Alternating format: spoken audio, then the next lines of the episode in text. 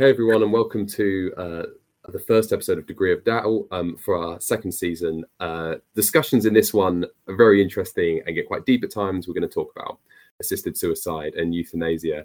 There's lots of discussion on mental health um, and the way that affects people. So, just as a bit of a trigger warning, that there is plenty of discussion about suicide and mental health problems, as well as some graphic descriptions of the laws and the acts involved in ending your own life, both as an individual and in a clinical setting.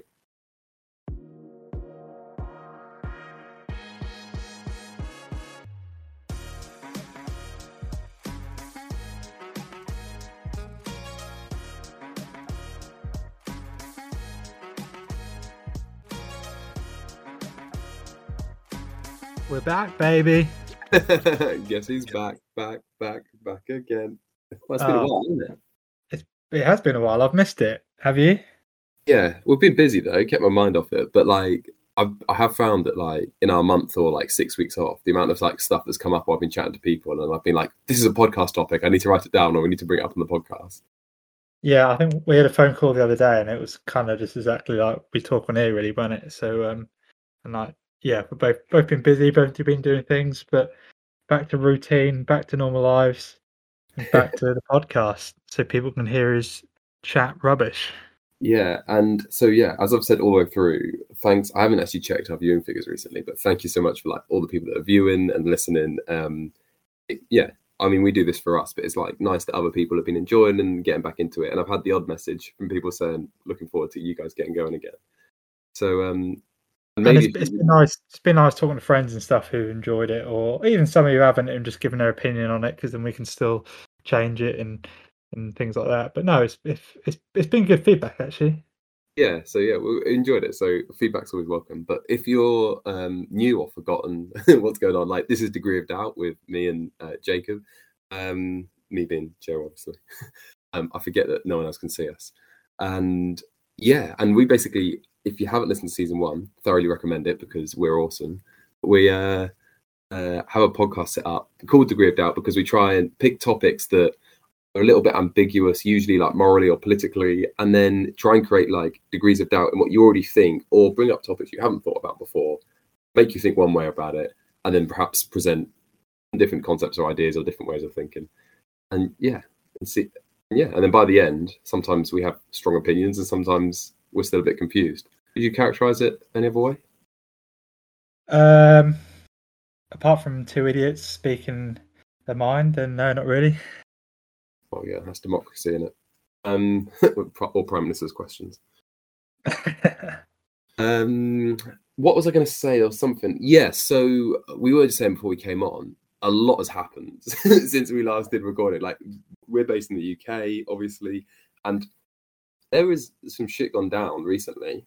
Um, we've had some big changes in our sort of constitutional landscape. So maybe Oh, just Had two two big changes right at the top of the chain, haven't we? yeah, the, the big hitters have changed. So we've got a completely new prime minister, um, Liz Truss. Um, in Liz we trust, apparently. So we've got Liz. at the- We've got Liz. We, well, we gained one Liz, and then we've lost another Liz because what? Four days before recording this, um, the, the Maj- uh, Her Majesty uh, Elizabeth II died in Balmoral in Scotland, um, and we haven't crowned, but it's been announced that King Charles III will be replacing her, her son. So that is massive because she's been ruling for what, something like 70, 70 years. She's been in. Yeah, been- it- it's our longest monarchy, isn't it? I think. yeah, yeah. It's the longest monarch we've ever had, and also it's the second longest ruler in the history of the world. Who's the first? I was going. to Well, this is what um, I was going to ask you. Who do you reckon the first is, or could you even guess the country the first is from? Not. I honestly wouldn't have a clue. That's why I was asking. Um, I can remember the country, and now I'm doubting myself about who. So Oh, the longest- what's what's the country? Is it someone like Spain or something? Well, actually, hold on. Oh yeah, no. Oh, you're not a million miles off. It's France. Oh, Um, okay. So the longest ruling monarch is uh, Louis the Fourteenth, and if and he he took power in France in 1643. So I think it's actually quite amazing that he ruled for so long. And I'm going to ask you, he was ruling for 1643. Queen Elizabeth ruled for 70 years. How long do you reckon Louis XIV ruled? Uh, 80 years. No, well, yeah, I don't know really why I asked you because it's 72 years. It was only two years longer than Elizabeth II. But what's crazy about it is that that was in an era where living for 72 years was impressive. Like, oh yeah, yeah, massively. Like, let yeah. alone running a country. Do you reckon he? Um, I don't, I don't know much about Louis XIV. Um, do you reckon he became king when he was a kid? It must be young because that um around then that did happen, didn't it? Like kings or queen or kings would have died, and then the young. He young was have- he was five when he took the throne, and then kept it until he was seventy-seven. That's pretty mad. Um, yeah, so maybe we should. we joked that degree of doubt didn't do an official statement or anything. We didn't do a social media blackout when the Queen's death was announced, but obviously, obviously, it's a lot of people have been really affected by it. I was in London today, and the crowds. I haven't sent you the pictures yet, Jacob, but the park nearest to the. I went to go basically see Buckingham Palace and see what was going on. I yeah. couldn't anywhere near the palace. I couldn't sit. Oh, I couldn't really? anywhere. It was rammed all the way up Pall Mall, which is like the long road that leads to it. There's not even anything happening there. There's no events, so it's clearly affected a lot of people, and obviously will be affecting her family. So, like, can obviously condolences to her family and to the people that are sort of like affected by it. I think there's lots of questions that come up about the monarchy and how we run our country. So I think there will be a podcast in the right time and place about that. But yeah, pretty mad. Um, and then I don't know any anything particular want to say about Liz Truss? We've got a new prime minister. She was elected by 0.3 percent of the country got got to vote on it. Um, again, it seemed like obviously because the two front runners were her and Rishi, and uh, it seemed a bit like how, but it seemed again like so many of the elections lately in in here or America, it's like who's who's who's the better of two evils type of thing, really, wasn't it? Um, Yeah, I wasn't particularly excited by either of the options. Um, Yeah, I am not a fan of Liz Truss. Um, I think she, um, as, as they were saying, Rishi did very well on um, sort of like I think the public support in within the Conservatives, but when it came to in, in a party um, politics, he didn't have the backing. A lot of the billionaires and millionaire donors who were backing Boris started backing Liz, and they reckon thought- that's why as I thought it was the other way around, wasn't it? No, Rishi got the parliamentary vote, and it was the public that wanted. It was the general population that wanted Truss. there you go. We're Oh, well, it might, might be the other way around, but yeah, uh, it was. But the, a lot of the bigger, um, a lot of the big um, funders were all supporting Liz, weren't they?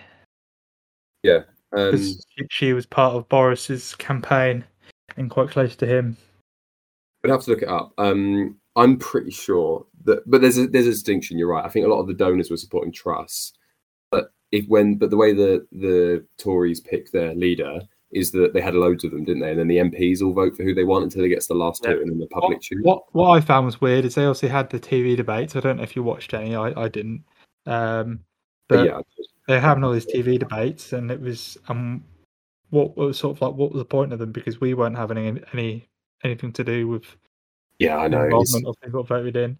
Um, and what, what's your opinion if you think so? Um, like a prime minister gets a vote of no confidence and gets kicked out like Boris does, do you think it sh- there should be another new election um, Well, through parties, or do you think it should be the same party with a new leader? Well, the thing is, is that what's interesting is, is that there's a, and this is probably what you meant. The, the Conservative Party decided they wanted to get rid of Boris by everyone resigning, but there wasn't an official motion of no confidence. Which a motion of no confidence goes to the House of Parliament, and all parties can vote on it. And if you lose that, then it goes to an election.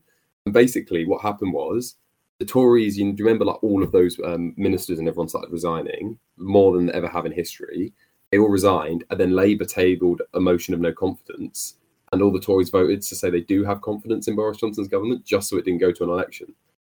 And it's just like so. And I kind of agree, though. I kind of think if there's a change of prime minister, we should we should uh, have an election again because I know a lot of I know technically you don't vote for prime minister, you vote for a party and your MP, but particularly like when Boris Johnson was elected, he won like he won the personal battle against Jeremy Corbyn on his whole sort of Brexit manifesto people do vote for the prime minister, whether you technically don't or not is irrelevant. You people do look at the prime minister and go, "This is who I want to lead the country." I'm sort of lean lean towards it should trigger a general election. Yeah, I I do as well. Um, yeah, no, 100. percent I, I I think I think. It, I guess like, there might be a counter argument that. sorry, coughing up. I think there might be a counter argument that um, is it possible if you had a really terrible prime minister and they knew that if they were going to get rid of them, then and it triggered a general election, then there wouldn't be an incentive to get rid of them, and therefore they would just keep them in. There might be some argument there that actually we'd rather the Conservatives changed Boris because if he wasn't doing a good job or they'd lost faith in him, then I de- I definitely think they'll struggle to get as many votes with Liz next time round than they would with Boris. I've got a feeling that Starmer's going to dissect her, like in debates and like prime minister's questions and stuff. Because Boris was very good at talking waffle and avoiding questions and stuff, and I've got a feeling that Liz Truss won't have that same sort of, well, she doesn't have the same sort of charisma that Boris did. Yeah, I think that was very clear just on the on the last um, prime minister's questions. Um, still wasn't still didn't get actually hounded by Starmer, but I think it was the first one. So lots think... of people criticise Starmer for that, don't they? Yeah, definitely. Well, definitely well should we get into this week's topic because there's a lot to talk about in British politics, um, and maybe we'll come back to it. But we've got a completely different topic this week. yeah. Um, I think we're going to be talking about. Well, we are going to be talking about assisted suicide today.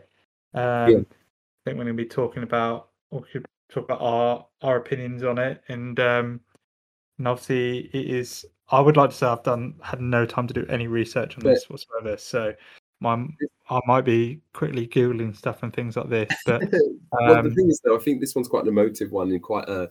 We, we can bring up topics and like concepts and then just see how you initially react to them because I'm similar to you. I haven't been I haven't massively looked into it and I'm quite glad I didn't because I'm quite ready just to see how I instinctively feel about it because it is quite an emotional one in terms of like how this affects people and their families. Um, so it'd be quite interesting to see how we initially react to it. Um, yeah, what what what's your what's your initial what, what, what's your instinctive if someone says, "Should you be allowed to choose to end your own life if you wish to"? What's your initial? Uh, I, I I think you should be allowed to. Um, I just I feel like it's your life. You should have a choice over whether you you should be able to end it. And most of the time we talk about assisted suicide is because it's because people are talking about the people who can't do it. So um, either if they're um, disabled. I wouldn't so much talk about. You could talk about the mentally ill, but but then do you have a point there of saying, well, if they're not in their right mind, should they be able to make decisions as strong strong as that? Oh, I think um, that's a really interesting bit we can get into because I think it is interesting that if if you're like let's say depressed and you want to end your own life, like they're like if you're not mentally unwell or not in physical like pain, then you're not going to want to end your own life. It's almost exclusively the people we do that do want to end their own lives are people that um, that could be considered not in their right minds. But the people that are not in the right minds are the people that are going to want to be using this. So it is like a really interesting. Where do we draw that line on it? So, do you know how many countries currently permit assisted suicide in the whole world? Yeah. I know three for certain. I know that Switzerland, Belgium, and Netherlands do under specific circumstances. So I'm probably gonna, I'm gonna guess five in the whole world. You know what? That's spot on. It's and it's it's going to be coming six because Spain. Apparently, Spain next spring will become the sixth country worldwide. So you've got the Netherlands, Belgium, Luxembourg, Canada, and New Zealand uh, and Sw- Switzerland permits assisted suicide for unselfish reasons. Um, but apparently, there's a few states that also uh, apparently there's a few states in America that also allow it. Okay, and do you know only I was the one, one bits I was looking at. One country out of those six allow it allow assisted suicide for children under certain conditions. Is that the Netherlands?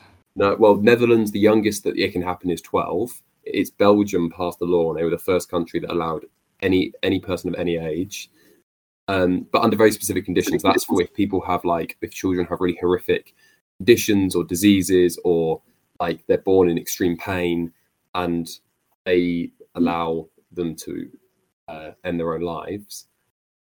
So, this uh, distinction between assisted suicide that is often drawn is if you're on a life support machine, and this is the case in the UK, and you're very physically or yeah, very physically unwell, and a life support machine is keeping you alive, then that machine being turned off and allowing yourself to die naturally isn't usually considered assisted suicide or euthanasia.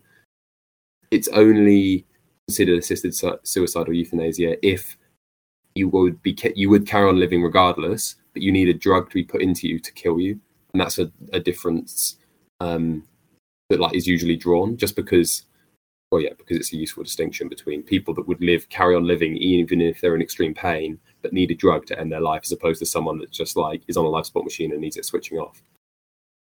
Yeah yeah. Um so what what are your actual opinions on it? So i come at it with like most of my philosophical positions is that i'm quite libertarian. I think that you should be able to do what you want with your life and your body as you see fit, as long as it's a personal decision and doesn't affect other people's rights. So I think you should be able to live your life how you want. And then I come at it from the perspective of, therefore, you should be able to die in the way, in the place you want. And if you want to end your own life, then then that should be your choice. I don't understand why anyone would force you to carry on living if you don't want to live. Yeah, uh, yeah, I, I, I do, I do totally agree with that. Um, do you see any? What do you, do? You, what do you see any downsides of it?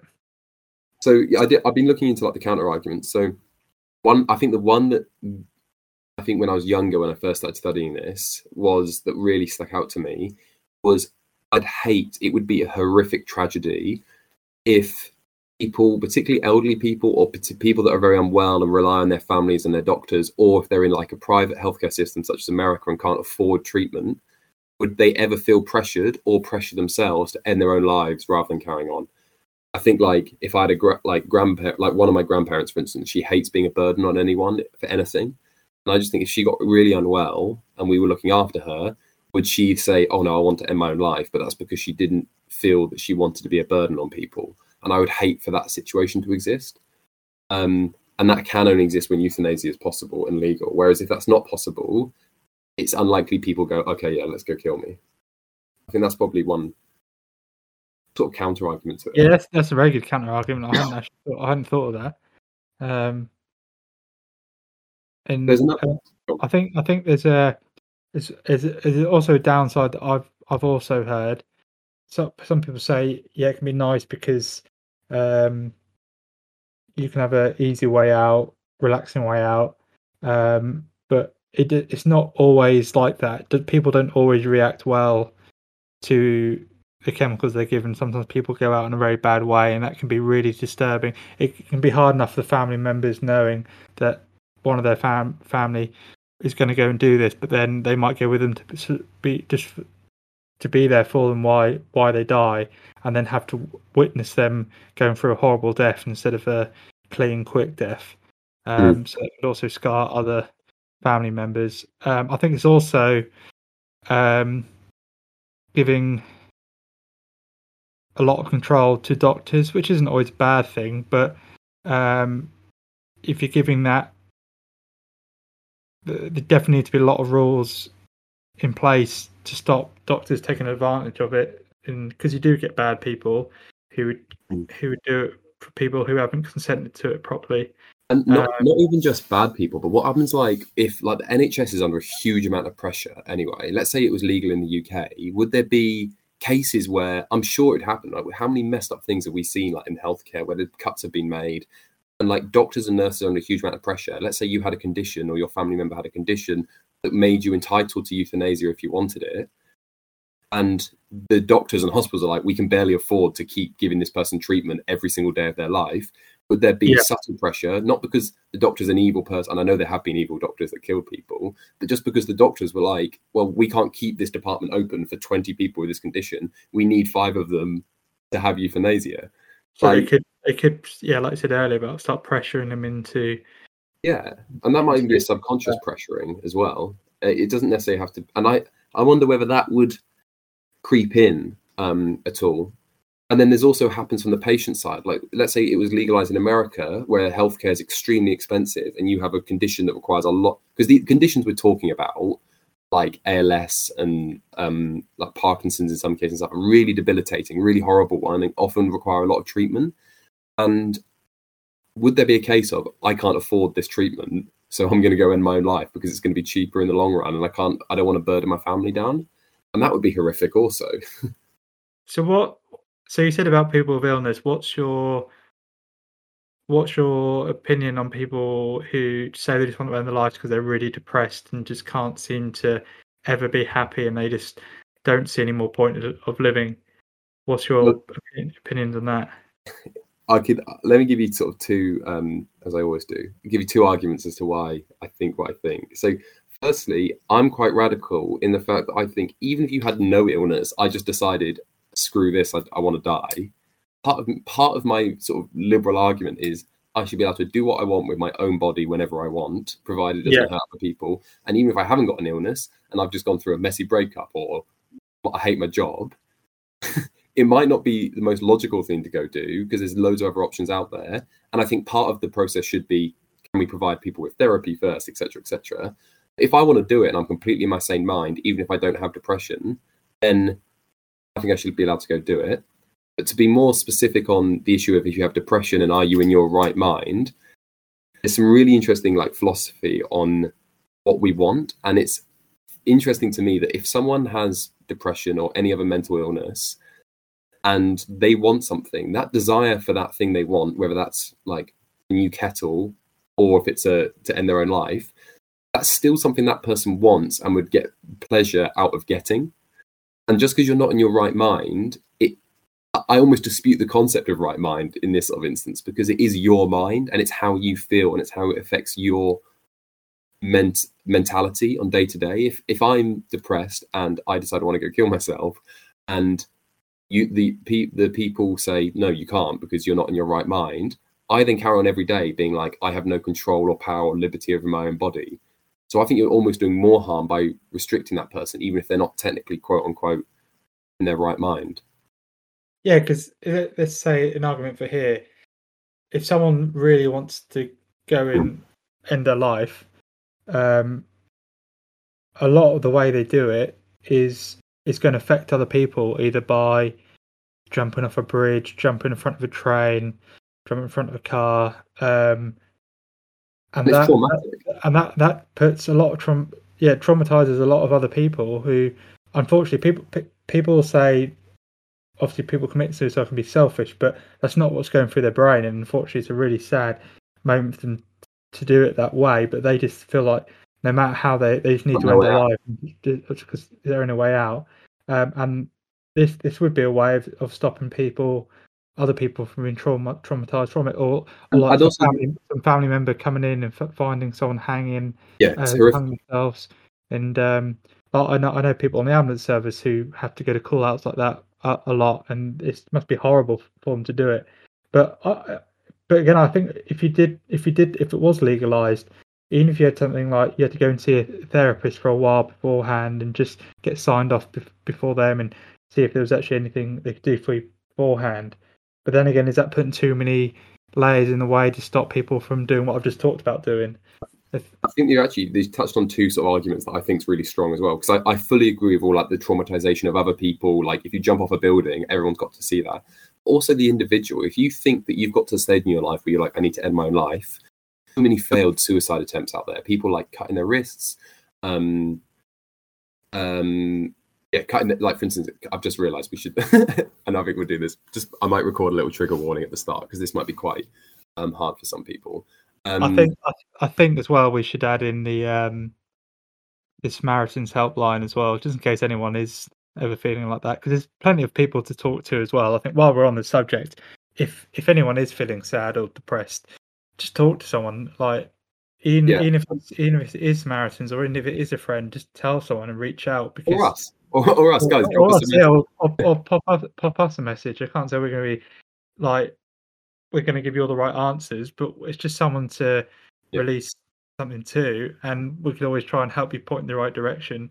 Um, I think so. In the episode description we'll put we'll put some contacts, and also at the end we'll read out some contacts as well. Um, I think that's a really good idea. What I was going to say is, is that for those for those people that get to the point of of of committing suicide, it's an extremely traumatic thing to do. If you're going to physically end your own life, the stress and the and the trauma of actually doing it and then maybe failing and just hurting yourself is horrific. If these people, if we, these people are going to end their lives anyway, why don't we do it in a place where they can be happy and comfortable, surrounded by their family? They can guarantee it's going to, or almost guarantee it's going to work. It's not going to be painful. It's not going to be horrific.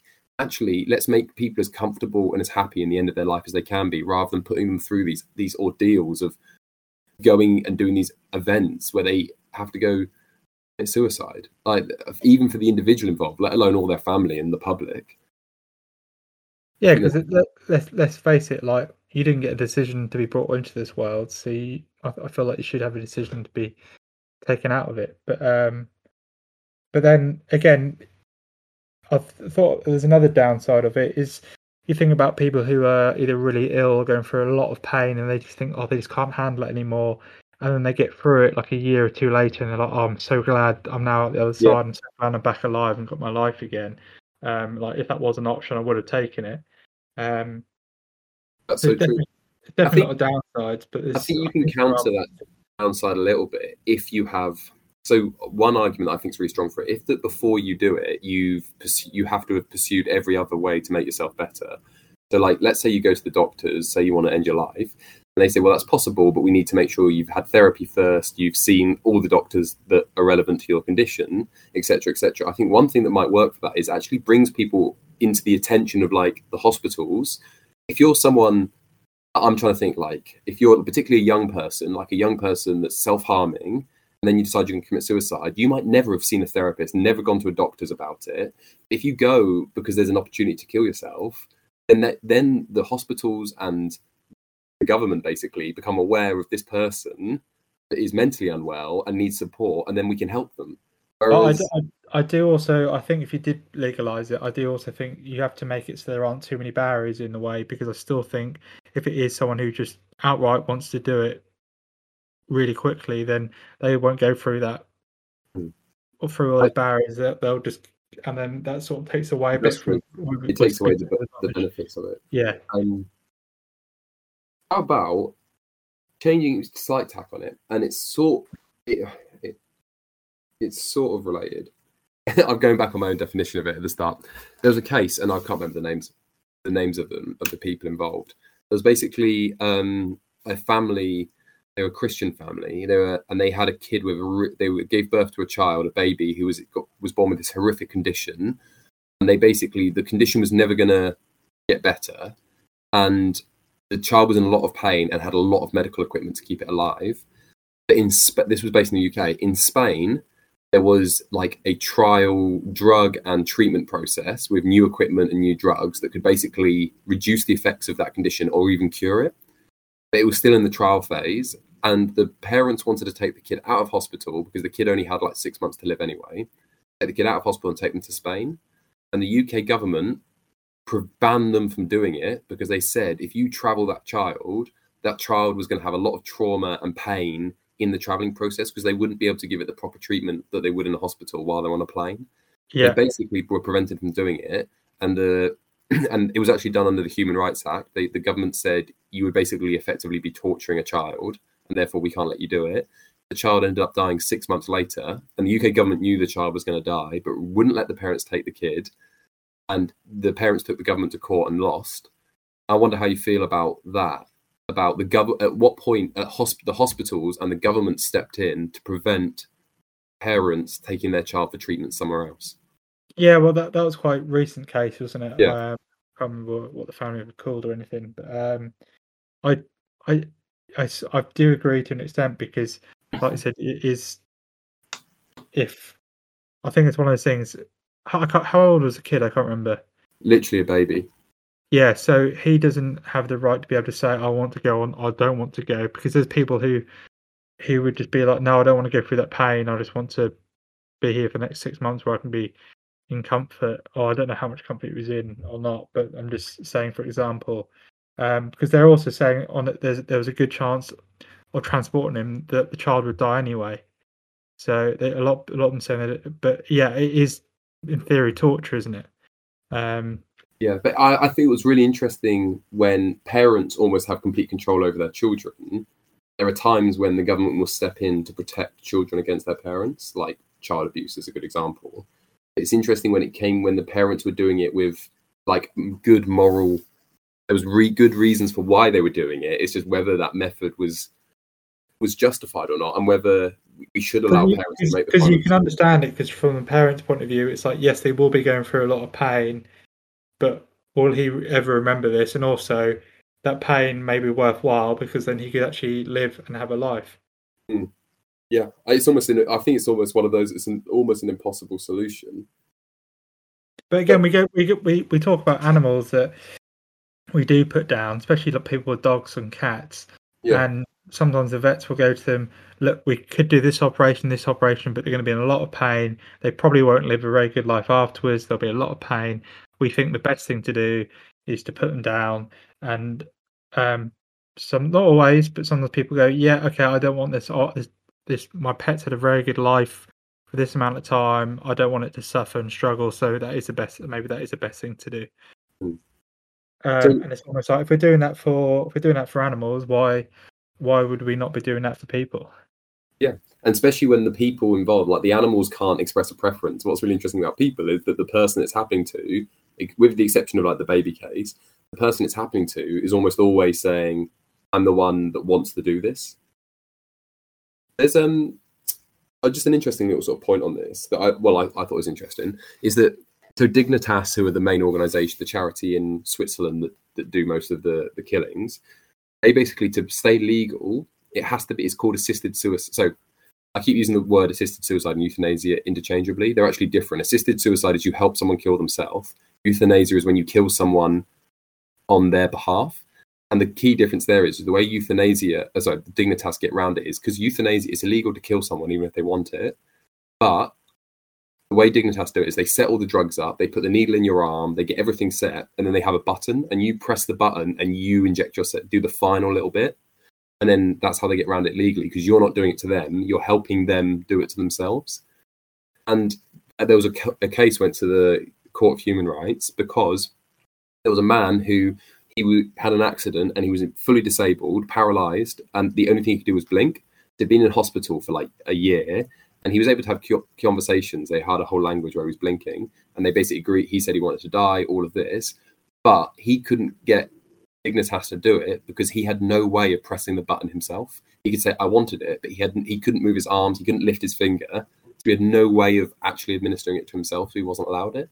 So he argued in the court. He said this is discrimination against disabled people because everyone else is allowed to get get euthanasia, uh, get um, assisted suicide but I can't because I'm disabled. I know. I thought that was quite. I think it's quite an interesting little. He was so disabled, like he was so needing yeah, yeah. euthanasia, the assisted suicide, that he was the one person that couldn't get it. Yeah, that that is interesting, isn't it? Because I said there's, there's people like that who who are like that but still want to live their lives, but then uh, yeah, are we discriminating against those people who can't? Hmm. Yeah, I, Interesting. Um, how far do you think? Um, we're sort of stretching away from it a little bit. How far away? How far do you think your personal autonomy of your own body extends? There are people in the UK, and I remember studying this at uni. There are people that get a condition called, or they have a psychological position called limb dysmorphia, and they basically don't like their arms or their legs and they basically feel like they're not part of them. And there are people that will go surgically, usually on the pri- usually on private, and will literally have their arm. There are obviously very small amount of people that do this. Literally have their arm cut off because they don't want it on their body. And there are people that have gone and got their arms cut off. Do you think that's something you should have control, or is should that sort of thing be illegal if you want to go do that? It's weird, isn't it? Because again, he sort of part of you says, "Oh, it's your own body," but then are you doing harm to yourself in the process? Um, I think it depends on your concept of harm because if you want it and desire it, it's almost harmful to keep the arm because you don't want it. Would be my kind of point. on it. Then, say if you were a fully functioning person and you decided to go and get, let's say, all your limbs removed, and then you then rely on others to keep keep you surviving and keeping you going. Where do you stand on that? Yeah, I think that's when it becomes difficult for me because then your decision isn't just an isn't just an individual decision; it's, it has impacts on other people. I'd probably say you still have the right to go do that, but no one's under any obligation to help you. Then I guess the NHS would. They provide you with a wheelchair and stuff. Well, it's then it's like you couldn't just let someone starve in front of you, could you? You have to make sure they're being fed and and Mm. things like that. Yeah, that, that that is interesting. It's like at what point are these things actual personal decisions or not? Um, Because because it's fair enough to the people that it happens to them as an accident or they were born like that and then they have to have extra care. But then if someone's deliberately choosing to have that done to themselves and then forcing care for themselves, then should is that right? But then you could probably make the same argument about we do it for people who overeat, who smoke, who drink too much, and get ill from those type of things that we still look after them. So is yeah, they, they do that, so- or like you go play rugby on the weekend and you break your arm. You you chose to go do that. Yeah. So Do you do you think? All right, then. Do you think that the NHS should always treat people that have got conditions that they that were self inflicted? Let's say I get lung cancer and I've been a smoker my whole life. Should I still get treatment on the NHS? yes. Okay. And what happens if what happens if even if like I I was getting like coughs and everything, and I was told my whole life by the NHS you should quit smoking, you should quit smoking, and I never followed that advice, and then I get lung cancer when I'm sixty. Should I still be entitled to treat lung cancer treatment? Yeah, I think you should. Yeah, because you can't really discriminate against who get who gets treatment and who's not. I think if you have something like the NHS, you just got to look after everyone. I know. Is, is there any limits to that? Is there any limits that like it becomes so self-inflicted? Like if we don't, if you don't look after your diet, and I think I think I think it's a hard one to say. Sometimes say yes to, but I, I just generally think you do because, again, you don't know. People could have been misinformed, or you don't know why people have might have started smoking originally. They might have been yeah, that's so true. started young because they weren't well started young to say they weren't bad upgrowing. Not saying a lot of smokers do. People smoke all the time, and then got addicted Also, to if it. it's an addiction as well, you might like it- yeah, even- yeah. I mean, like what I know about like yeah, like disposable vapes, for instance, like they're complete addiction, and the even if you know something's not good for you, people often very much carry on because they've literally got a thing in their brain that makes them want to do it, makes them do it. so would you be for or against assisted suicide? I think I think my overall position is that I'm for it because as a general rule, I think you should be allowed to do anything you want to do unless there's a very very good reason not to. My restrictions on it would be I would want there to be some checks and I agree with you that if you put too many checks on, you lose all the benefits because you want it to be a safe, happy environment for people to go and do Yeah. it if they need to. But I would say things like if it's for mental illness or you're I think everyone, regardless if you go do it, should have to go have when you go, you have to go do five weeks of therapy first. That gives you five weeks to change your mind. It also gives you five se- long sessions to really explore what your issues are, what your problems are, and gives you opportunity for a professional to help you and maybe not try and persuade you not to do it, but come to realization that you're on a path and things can get better. So I think that's probably the only restriction I'd place on it. Yeah, I'd be very similar. I don't know if I do as long as therapy is that, but I think you should definitely have to go and do a bit of therapy beforehand. Um, and like I said, there doesn't have definitely have to be rules in place, so people can't get pressured into it. Um, there's constant checks going on, just to stop people taking advantage of the system. Hmm. But I definitely think, yeah. Sh- sh- and sh- would you would you make it free, or would you say tell people have to pay for it? I'd have it on the NHS. Yeah, for sure. On the NHS because I think it's a way of dealing with problems. Um, I guess, like as I said earlier, the only thing that really scares me about it is if if we live in a system either of private healthcare or if we if our NHS is collapsing, would it become an alternative to avoid cost? Would it become? Um, oh, actually, we're we're sort of t- getting towards the end of I guess this discussion, but one argument I heard that was really interesting on it that was against it was like there are certain conditions it would almost always be used for. There's certain debilitating, like being paralyzed and uh, conditions you were born with that completely screw you, like Hutchinson's disease. Um, and he said this guy that was arguing actually made a really good point. He said if if if, if we legalize it, there are certain conditions it will be used for more than other conditions, and that will dis- de-incentivize research and studying on how to cure or like make those conditions better if there's less people with that condition because we're killing off half the people that have that condition, then that's seen as like the treat that becomes the norm of the treatment for that condition. And then yeah, there's, so there's it's almost it almost says to those people that do have that condition and want to live, it's be like, oh, why are you not doing that? Yeah, and even even if we're okay with them living, there's less like pharmacy companies research drugs that are going to be used. And if there's less people with that condition, then those pharmacy companies aren't going to research drugs to help those conditions. So it kind of does dis- de-incentivize actually trying to solve the issue. Yeah, Well- I agree. Sorry, I was yawning halfway through now. No, it's the evening. No, we'll, we'll get in there. Uh, one final question then, um, from me, it's the only one I've got, is currently it's illegal in the UK. Obviously, like there's no Dignitas or anything, but there's also like, as my best mate, like if you wanted to die and I helped you do it, but you still did it yourself, like I got you the equipment you needed, or I took you to, or I drove you to a place to kill yourself, and then you killed yourself, and I didn't help you actually kill yourself. I well, I helped you get all the bits together. I could go to jail for it. Yeah, because isn't it the same if even if you even if you help me so say I was the one who wanted to do it and you helped me get my flights to um say Belgium and things like that, you could then yeah, you could still be processed, couldn't you? As Yeah, hundred percent. Because that is that is the crime of assisted suicide. Like I've assisted you to commit suicide. It's not murder. It's not manslaughter. It's assisted suicide.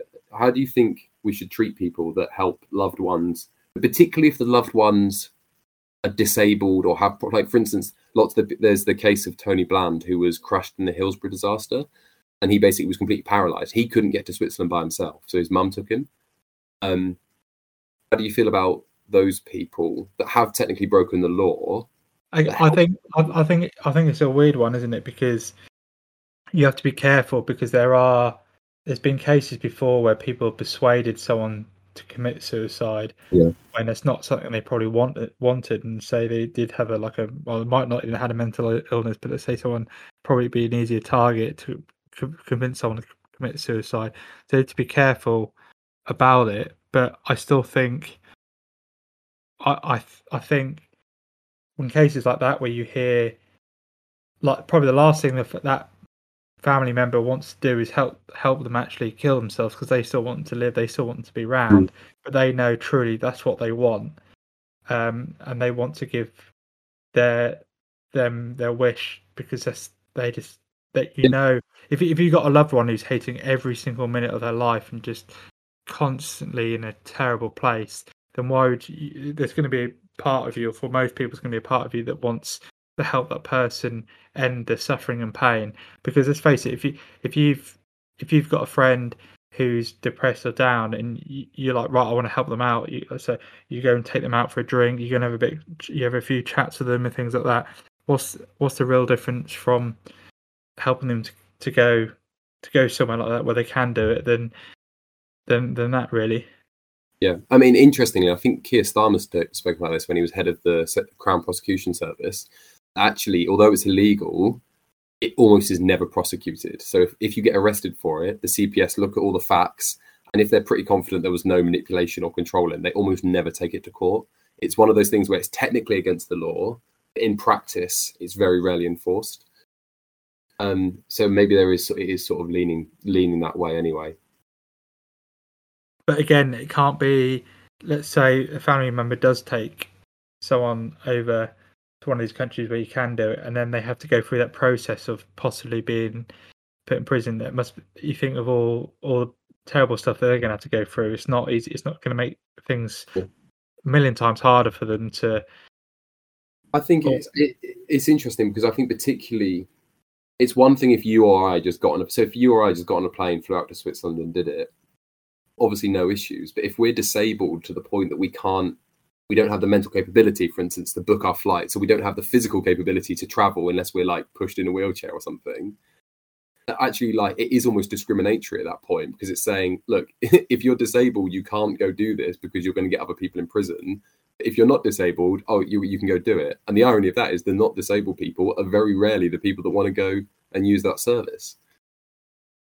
Yeah 100% um.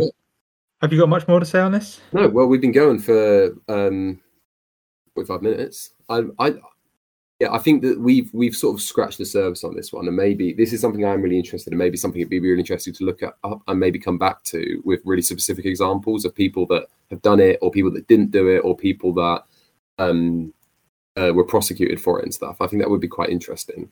Yeah. So I think like just going to also state that even though we both think this should be something that's legal, um, I'm just going to quickly read out the Samaritans helpline. Yeah, um, one one six one two three.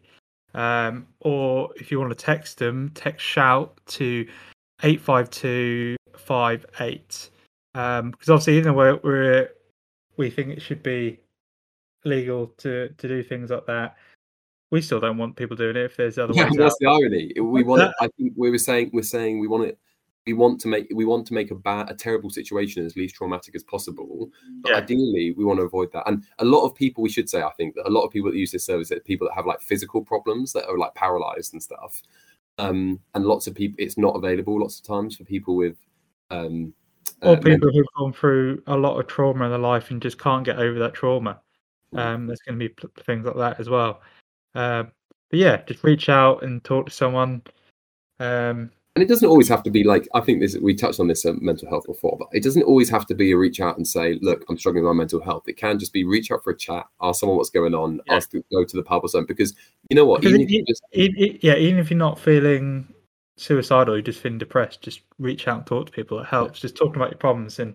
I think it's a it's, it's a big thing in our society where a lot of people don't reach out because it's like it seems like a sign of weakness, but it, it's really not. You think just, yeah so many big famous people that have that have done it, who've got all the money, all the fame in the world, who are depressed. So if they can be depressed, anyone can be depressed. Yeah, um, even just having our weekly little podcast has already made me feel better.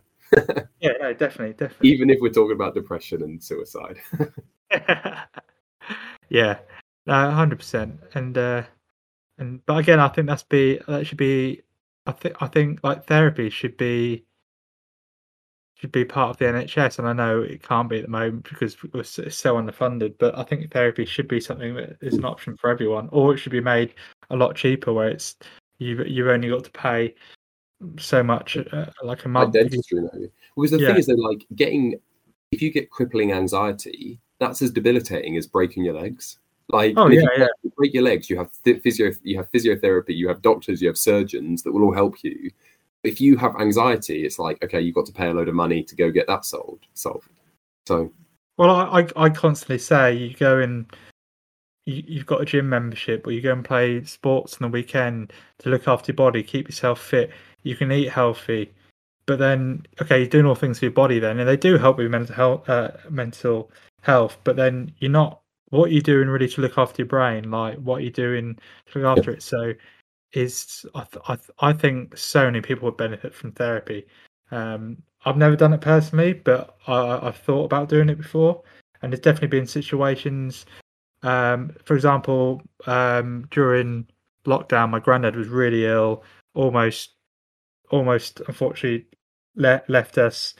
He didn't, but I thought if he did, I would actually reach out and get therapy because I've never had to deal with death close to me before, and I just want to go and talk to someone just to see how I should be and how my mindset should be and, and things I like would, that. I would fully recommend it. And I know this is said a million times that one thing I would say is go get therapy before you need it as well. Because like the one thing that I think almost everyone does that ends up in a therapy room is they go there when they've lost someone or a horrific thing, they've gone through trauma. It's almost like you kind of want to preempt that, understand your own psychology, understand where you're at mentally. And a bit like you say, like you don't wait until you're obese. Well, you shouldn't wait until you're obese before you go to a gym. Um, so working on your mental health, whether that's through therapy or whether that's through I don't know meditation or whatever works for you, working on your own mental health before you actually have a problem, I think is some of the best advice you could like I've heard. Yeah, hundred percent. And I think that's especially lately more people suffering with depression and having mental health issues is is is more common than ever. Um, and I think that's part of the life we live in the Western world, where we have a lot of pressures on us, and even if it's social media pressures, which is something fairly new to us, we don't know much about. Um, and so, yeah, just it's always it's always an option. Don't ever just. A lot of people, well, not a lot of people I know, but a few people I've known who have gone and done it have thought, oh, this is something I've never needed because they've always been very strong-minded, very strong-willed, and they've actually gone and got therapy and they've gone, oh wow, this is something that I would have improved from ages ago, and I wish I could have told my younger self to do this. And they do recommend people to go and go and do it. So that's just that's my opinion on it. Cool. So yeah, um, I've got nothing else to say, and yeah, feel free to drop us a message about degree of doubt or about what's going on in your life because we'll always be in here. Yeah. Anyway, look back. Look forward to be oh, I'm glad to be back and look forward to next week's podcast. Well, yeah, we'll have to have a little think about what's up next. like I always say, if there's any topics people want to particularly hear or like a, a sort of anything they want to see in the podcast, let us know as well. It's always nice hearing your ideas and also your thoughts about whether um, assisted suicide should be legalized or not. Because yeah, having debates yeah. with people and discussions is always fun. Feedback, please. All right. Yeah. Peace out. And degree of doubt out.